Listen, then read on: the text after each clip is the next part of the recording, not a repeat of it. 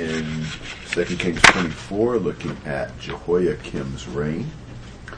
Um, Jehoiakim was put in by Pharaoh Necho of Egypt and replacing his brother Jehoahaz. He actually was really Eliakim, but uh, his name was changed to Jehoiakim. And he paid tribute to Pharaoh uh, and was a wicked king. Now, some things happened that kind of changed his allegiance. So, chapter 24, verses 1 to 5. In his days, Nebuchadnezzar, king of Babylon, came up, and Jehoiakim became his servant for three years. Then he turned and rebelled against him. The Lord sent against him the bands of the Chaldeans, bands of Arameans, bands of Moabites, and bands of Ammonites. So he sent them against Judah to destroy it, according to the word of the Lord, which he had spoken through his servants the prophets. Surely at the command of the Lord it came upon Judah to remove them from his sight, because of the sins of Manasseh, according to all that he had done, and also for the innocent blood which he shed, for he filled Jerusalem with innocent blood, and the Lord would not forgive. Now the rest of the acts of Jehoiakim and all that he did, are they not written in the book of the Chronicles of the Kings of Judah? Okay. So Nebuchadnezzar uh, came up in about 605 or 606, in the third or fourth year of Jehoiakim. Now that's because while Egypt had held Carchemish in 609, they lost it in about 605 or 606. And Nebuchadnezzar, who was at that time a general but became king shortly thereafter, he went ahead and invaded Judah. And so, pretty much by force, Jehoiakim had to uh, turn and serve Nebuchadnezzar. That was the time when Nebuchadnezzar took Daniel, Shadrach, Meshach, and Abednego, and other young men as captives. What we, what I think of as the first wave of the captivity. I'm not sure that's a how accurate that model is, but but at least uh, that's the way I usually uh, think about it. And uh, so he serves Nebuchadnezzar for three years, and then he rebels because uh, Pharaoh Necho managed to turn Nebuchadnezzar back from invading Egypt in 601. And so Jehoiakim assumed that the Egyptians would be the ones kind of in control. So he quit paying tribute to uh, Babylon and became pro-Egyptian again. You know, you could never accuse Jehoiakim of not being adaptable. You know, he was uh, pretty much anybody's uh, dog who would hunt with him. Um, and and that's typical of these kings. They don't have principles. They just uh, do whatever seems to be the most convenient. Uh, but God was determined to destroy Judah because of Manasseh's sins. It's amazing. We go all the way back to Manasseh. I mean, not that it was that long ago, but Manasseh died in about 642. We're now down to um, about 600. Uh, and and still, it's Manasseh's sins that are kind of uh, you know, the ultimate kind of decline of Judah, all the innocent blood he shed, and so forth. And uh, so, when Jehoiakim rebels against Babylon, that is putting another nail in their own coffin. Their best bet would have been to be pro Babylon in this case. They always want to lean on Egypt. Egypt is always a broken reed that never does anything other than, you know, scar them up. They, they certainly don't ever help. So, thoughts and comments on Jehoiakim? Did Egypt ever help him? No, I don't know that you'd ever. I can't think of any time they did. Of course, you know he may not necessarily be looking for help, but looking to be in good with the whoever's going to be in control. Well, I think so, but he would have expected they would have defended him if the Babylonians retaliated. You know, I mean, you're you're trying. You, you are. I think that is what he's trying to do. I think he thought, you know, okay, Egypt is the one now. But you would expect whichever side you're on, if the other side starts threatening, they'll protect you. But Egypt was useless in that sense, you know. So. Yeah, and how long ago was it that Egypt killed the king of Judah? right. Well, and yet they turn around in 609, so a few years. I mean, and they turn right around in Joah, uh, Josiah. Yeah, when he was on his way up. the ghetto. Right. Yeah, on his way up to So like eight years before. deal with Babylon. Only eight years. Yeah. yeah, a lot happens because things get kind of chaotic. But What? Do the math for me because I couldn't. You mentioned numbers for the time from Jehoiakim to Manasseh. Is that 40 years or 60 years? uh, well, 40 40. I mean, 642 is when Manasseh dies, and then Josiah dies in 609, and Jeho- Jehoahaz reigns three months, and then Jehoiakim is on the throne. And about 605 is when Nebuchadnezzar invades. About 601 when he rebels and turns back to Egypt. And uh, somewhere in through here, God makes the statement about Manasseh's sins being the cause of the, the punishment. So I'm saying, say, 40 years before. Well, and since Manasseh reigned for 55 years, Yes. I mean, part of that judgment, so to speak, could be going back 90 years. Good point. Yes, yes, and it also is part of why Manasseh had so much influence. He just reigned such a long time. You know, having a bad king that long. I mean, not that he didn't repent at the end of his life. Um, he did, as Chronicles records, but that didn't really change anything as far as what he'd set in motion in the country. He was Hezekiah's son. He was, yes. Anything else on Jehoiakim? All right, six to sixteen. So Jehoiakim slept with his fathers, and Jehoiachin, his son, became king in his place. And the king of Egypt did not come out, um, did not come out of his land again, for the king of Babylon had taken all that belonged to the king of Egypt from the brook of Egypt to the river Euphrates. Jehoiachin was 18 years old when he became king, and he reigned three months in Jerusalem. And his mother's name was Nehushta, the daughter of Elnathan of Jerusalem. And he did evil in the sight of the Lord according to all that his father had done. At that time the servants of Nebuchadnezzar, king of Babylon, went up to Jerusalem, and the city came under siege. And Nebuchadnezzar, the king of Babylon, came to the city while his servants were besieging it.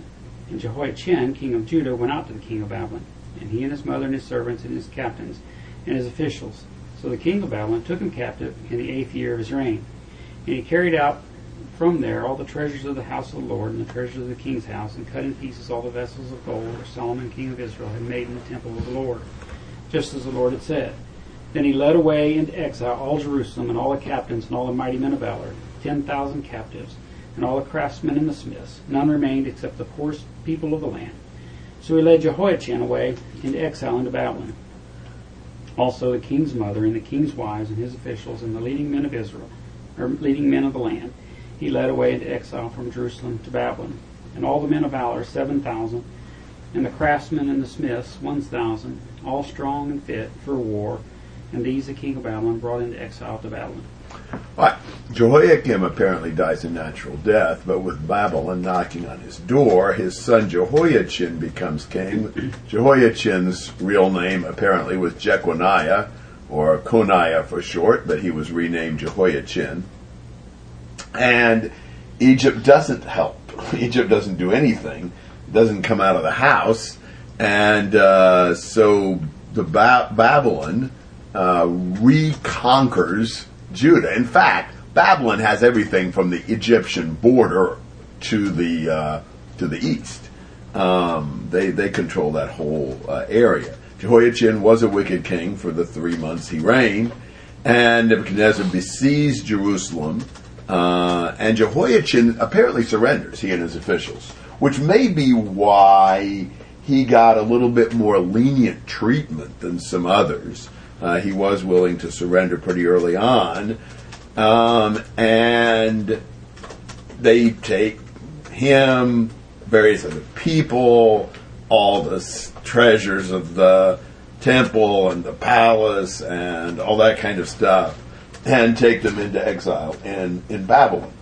We have a pretty precise date on Jehoiachin's surrender. I forget how we know this, but apparently we do. March the 16th, 597. Whoa. So we're pretty sure about that. We, but this is just so much historical information by the time we get this late. 597? Mm-hmm. Yeah, March 16th, 597 is what we think is the date on, on his surrender. And kind of work up and back from there as far as trying to come up with other dates.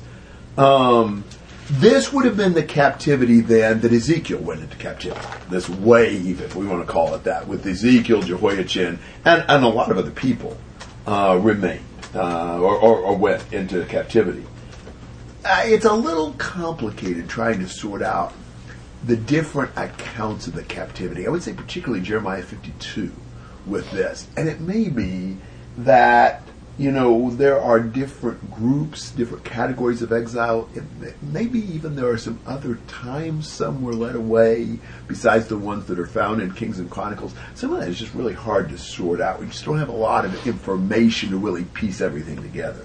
So I'm not sure how all that is. But as far as Kings and Chronicles concerned, we see three waves of the captivity. Notice the emphasis on Babylon. In 15, so he led Jehoiachin away into exile to Babylon. And in the end, uh, into exile from Jerusalem to Babylon. And then in the end of 16, brought into exile to Babylon. You know, to Babylon almost is kind of like the quote, the raven nevermore. You know, it's kind of the ominous refrain. They're, they're going to Babylon. And so that kind of summarizes the tragedy of this. So Jehoiachin never really has much time to reign, uh, three months. And, and of course, Babylon will be retaliating for Jehoiakim's rebellion when he quit paying the tribute. Thoughts and comments on Jehoiachin? That stuff can't possibly be from Solomon. well, uh, why do you say? The vessels of gold? Because they would have already been taken. How many times from have they already taken all the gold? Well, Solomon had a lot of vessels, so. Yeah, Uh, they've, they've come in so many times. What the last the last time we read about this, just a couple What? chapters, they were chopping up the bronze and carrying it off, yeah, and now they go in and there's still gold from Solomon. had it hidden in a back room. Yeah, I don't know. So Jehoiachin only reigned three months. Yeah. So, and that was till he was taken away. That's correct. It doesn't say. Does it say when he died? Well, we're going to read about him at the very end of Second Kings when, in the 37th year of his exile, he's actually taken out of prison and treated semi royally for the last few years of his life. Uh, but he doesn't say how long he lived. So when they go into the city and take over, and they take all these people, how do they know who, what they're getting? You ever think about that? It's like, well, they go in and they took, well, like his mother and his wives, and you know, how do you know they're not like wearing name tags? Hi, I'm the king's, you know, and they kill, they kill all the king's uh, sons or whatever. Like, well, if you're not, then you're gonna be like, oh wait, nope, I'm And- They got the craftsman. Yeah, they got the Yes. craftsman. It's like so anybody, some guy's like, hey, I'm a craftsman. They, and the next guy, I'm not. Don't take me. maybe they get some uh, Jewish informants. That's probably what would be done in our day. You know, if it was Hitler going in or whatever, you know, to figure out who the Jews were, he'd get some Confederates that he gave some favors to to rat them out. Oh, So- and just like written records of of the genealogy of the kings, and and you know, this is, you know, we know that her name, her the mother's name was this, and you know, he married so and so, and they had these kids, and that's got to be written down somewhere, if nothing else. But yeah, I think that I mean, it'd be a time to start claiming, hey, I'm one of the poorest people in the land. yeah, That's right. And, and I suppose maybe it doesn't matter a great deal to him either. I mean, he's, Whatever he left there were poorer than when he left him, that's for sure. well, exactly. I mean, I I think the point is trying to take some of the more skilled people to sort of leave them debilitated and depleted. Not that he had to get every last one of the skilled people, but if he gets a bunch of them taken away, then they're going to have less ability and theoretically less will to resist. So as far as the, the time of the reign, remember that you've got that Jehoahaz with three months, Jehoiakim 11 years, Jehoiachin three months, Zedekiah 11 years. So that's kind of handy. Uh, three months, 11 years, three months, 11 years. I had other thoughts or comments on that? All right, uh, Zedekiah 17 to 20 king of Babylon made his uncle Mattaniah king in his place and changed his name to Zedekiah. Zedekiah was 21 years old when he became king, and he reigned 11 years in Jerusalem. And his mother's name was Hamutal, the daughter of Jeremiah of Libnah. He did evil in the sight of the Lord according to all that Jehoiakim had done. For through the anger of the Lord this came about in Jerusalem and Judah, until he cast them out from his presence, and Zedekiah rebelled against the king of Babylon. Okay, so Babylon appoints uh, the next king, more than ever a Babylonian puppet king, at least in theory. It was Jehoiachin's uncle Mattaniah, whose name was changed to Zedekiah. Now, the fact that he was Jehoiachin's uncle means he was who? The brother of Chin's Jehoiakim, or Well, brother of Jehoiakim, Kim's brother. And also the son of Manasseh. not Manasseh, Uh, and, as Ahaz. not Ahaz. We're going the wrong direction. Hezekiah? No, no. No, Hezekiah is the father of Manasseh. Josiah. Josiah, that's the go. man. He's the One of son those. Josiah? He's the son of Josiah. Okay, go through that tree. Oh wait, Hezekiah and Josiah. Okay, Josiah died, and uh, and his son uh, Jehoahaz was put in as king.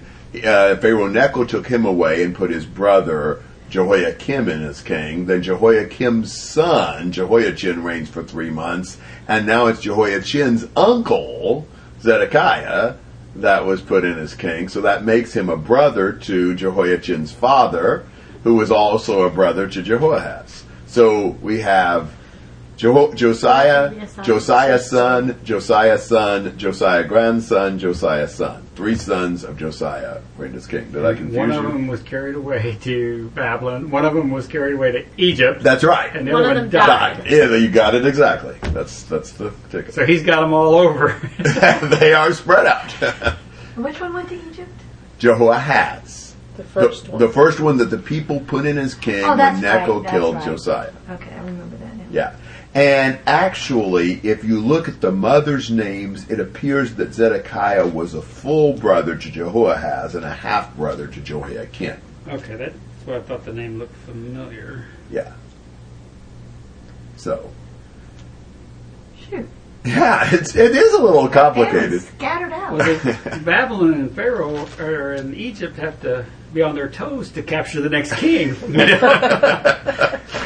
Uh, figure out who's who. Come in and kill one, and then the other country comes in and takes one. And Yeah, that's right. like playing Well- chess. Well, but that is what happens. They're battling back and forth across the Holy Land.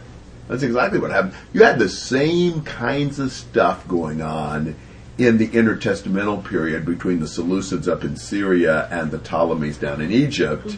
And right in the middle was it their old Israel. And so they go from one side to the other and be manipulated and used and whatever by one side and then another and all kinds of things. And that's where you come in with like the book of the Mac- books books of the Maccabees and Daniel 11, which tells the story of all that stuff.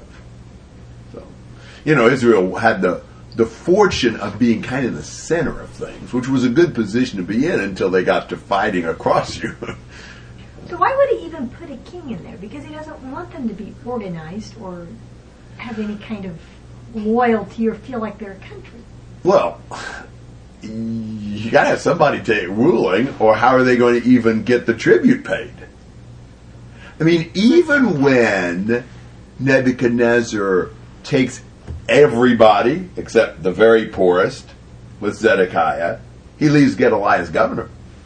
I mean, somebody's got to, you know, well, I be in can charge. see him leaving, but this is like carrying on the lineage, which to me leans more that it's still your country as opposed to, okay, I'm going to stick this person in, even somebody from Babylon, as opposed to keeping your I, I, expect he, patriotism. I expect he thought he'd weakened him enough that Zedekiah would have sense enough just to serve him. And I mean, he, if it's still someone of the royal lineage, then that person is more acceptable to the people in Israel than shoving a Babylonian into that space. This is not our king. This person can't be our king. We're going to just keep rebelling against them, as opposed to we still have a son of David on the throne. And you can imagine, I don't know, but I bet Zedekiah, you know, really uh, proclaimed loudly how committed he was to Babylon and how much he loved Babylon and all that. Who knows? But you're imagining that they've got some reason why they think he's going to be their guy. Um, Until he rebelled. yeah, I mean, if he had just served Babylon, I think everything would have been fine as far as from Babylon's standpoint. I mean, really, all Babylon cares about is the tribute anyway, and just that you don't rebel and ally with their enemy. But you know, what what good are a bunch of extra refugee Jews in Babylon if you don't have to have them? That's my my perspective. Well, uh, how about uh, oh I don't know. Uh, let's do uh, twenty five one to seven.